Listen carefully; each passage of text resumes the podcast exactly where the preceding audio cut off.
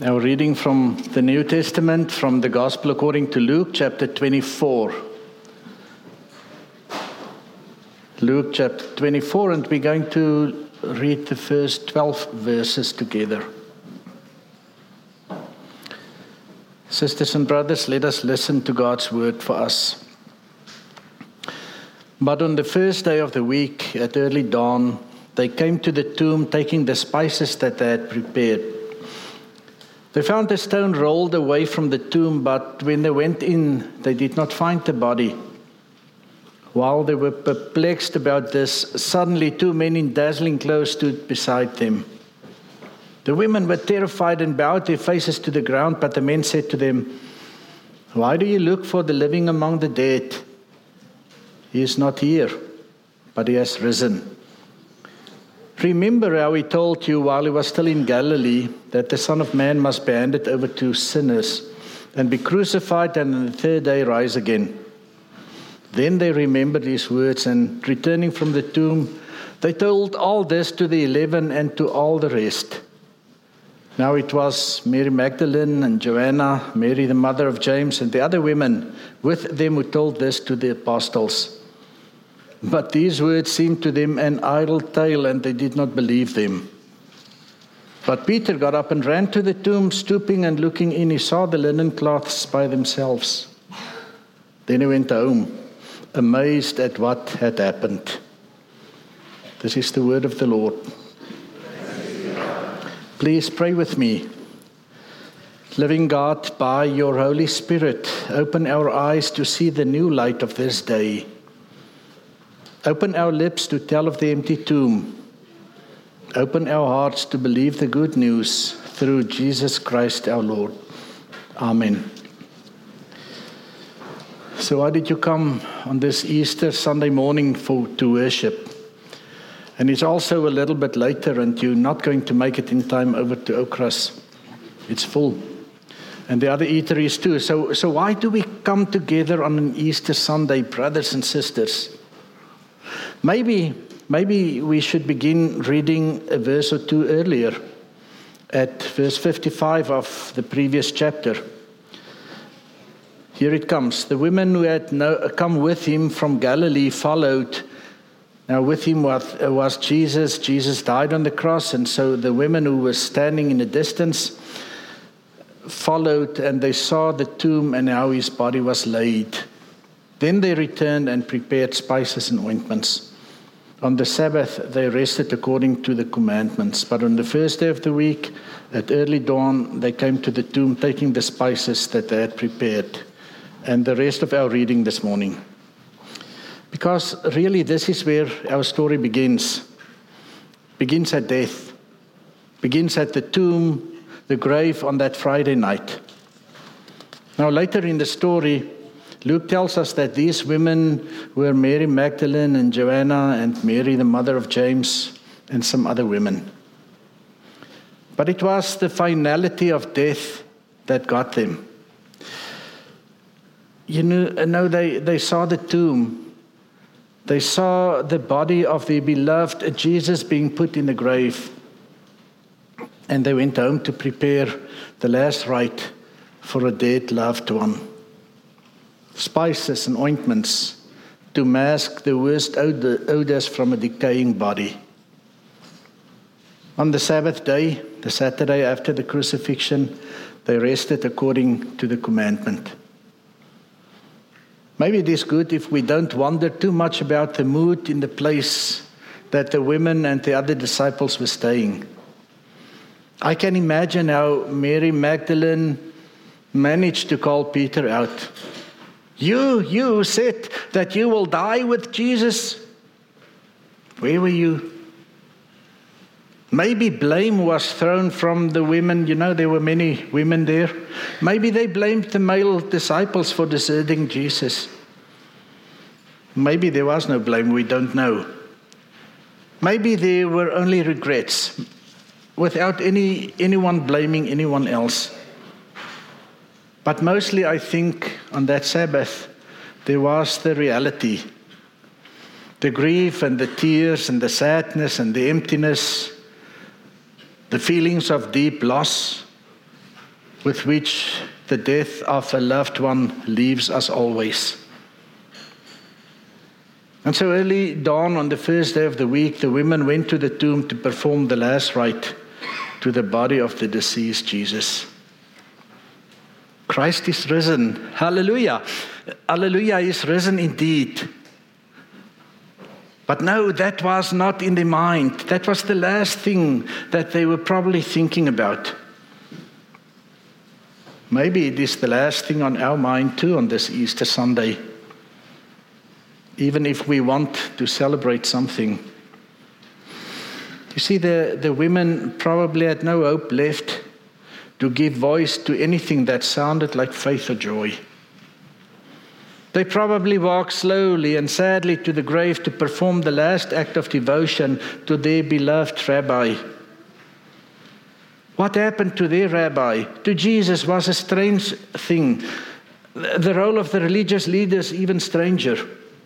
The people who welcomed him into Jerusalem as he rode into the city, into his city on a donkey. Well, how could you explain that? And all the women brought with them were the spices and ointments, the sadness, the grief, and the things they had prepared before the start of the Sabbath at sunset. They did not expect resurrection. They did not expect joy or hope or new life. But they came, they came looking for death because that is what they have seen on Friday. And brothers and sisters, we know as, as they knew, as we have been taught and they have been taught through experience, that one thing is certain death creates an impassable abyss where the dead cannot cross back to the living. If you are dead, you are dead. And maybe if we can think ourselves in the place of them where a loved one died, we can understand why their hearts were heavy and their dreams broken, why they were confident that Jesus was dead. Because death is and was always the way of the world until, until that first Easter day. You see, when they got to the grave, they found the stone which covered the entrance to the tomb rolled away, and they found the grave empty. And they were confronted for the first time with a reality, a new reality, when the two men in dazzling colors asked them and us a simple question. This new reality is a reality which resurrection creates and offers to us if we embrace it. Why do you look for the living among the dead? Why have you come to worship this morning? Why did you get up this morning? Why do you look for the living among the dead? To heavenly beings, this might have seemed to be a perfectly normal question. Yet this question, brothers and sisters, should interrupt the world and the lives and the reality not only of the women then, but also our sense of what is possible, our sense of what is real. Because this question offers to us the possibility that death is not the end. Are you with me? Death is not the end. This is something new and something different if we come to think of it. Somewhere in the early morning, this became the new reality when everyone was still sleeping. None of the Gospels give us a story of how the tomb was open and how Jesus emerged in the new light saying, Ta da! Jesus did say that, I think. You see, there was no one to greet the news that God has raised Jesus from the grave. That Jesus had defeated death and the devil by, by, by being there and by saying, Praise God. No one shouted hallelujah when they heard the first time that their friend and Lord has been raised to life. Absolutely no one, upon hearing the news that death itself could not hold the Lord of glory captive, said, I knew it, just like he said. Why do you look for the living among the dead? See, now in the light of the resurrection of Christ, it's a normal question. Because Jesus is not dead. Death has no longer a hold on our Savior. And death does not have any longer any hold on us. Jesus is no longer subject to death or anything else of the old world reality. And He creates to every one of us a new possibility. Yet nobody in any gospel story expects the resurrection. Even though Jesus predicted his death and resurrection several times while he was with them on the journey. Nobody expects it, and, and no one believes it at first. The women came to the tomb expecting to anoint a dead body that maybe smelled a little bit already after two days in the grave. They at least had no expectation that he had been raised. And they didn't remember that Jesus said anything about resurrection until the men in the grave reminded them. And then they remembered these words. And I know, brothers and sisters, there's a lot of discussion in theological circles and maybe in real life about the, uh, about the bodily res- resurrection of Jesus. Many doubts being sowed even by theologians today. And in our gospel stories, there are enough variations in the stories about that Easter morning to make us wonder. If you just take the women at the grave, Mark mentions three women, Matthew two, John only one, Luke names three, with one variation from Mark. Yet the combined message of the gospel the message of the early church and the church throughout history is clear. The Son of God, Jesus the Messiah, did not somehow avoid or escape or evade death. This Jesus, brothers and sisters, endured death, taking on every aspect of our human life and our reality, including death. When out of love, he embraced us fully and completely. And I don't know how it happened. Very few people can explain bodily resurrection. But Jesus came and did something new, and He made something totally new possible. He made it possible, dear brothers and sisters, that life can flourish and endure even beyond death. He made it possible because look around you, look in this church people who have experienced resurrection, people who have a life that flourishes by and through their faith in Jesus the Christ. Why do you look for the dead? Uh, why do you look for the living among the dead? The women were perplexed and terrified, and, uh, and then they bowed their faces to the ground. Jesus is not dead, but is alive. Death is no longer the strongest force to be reckoned with. Or as Paul wrote to the Corinthians, the last enemy has been defeated.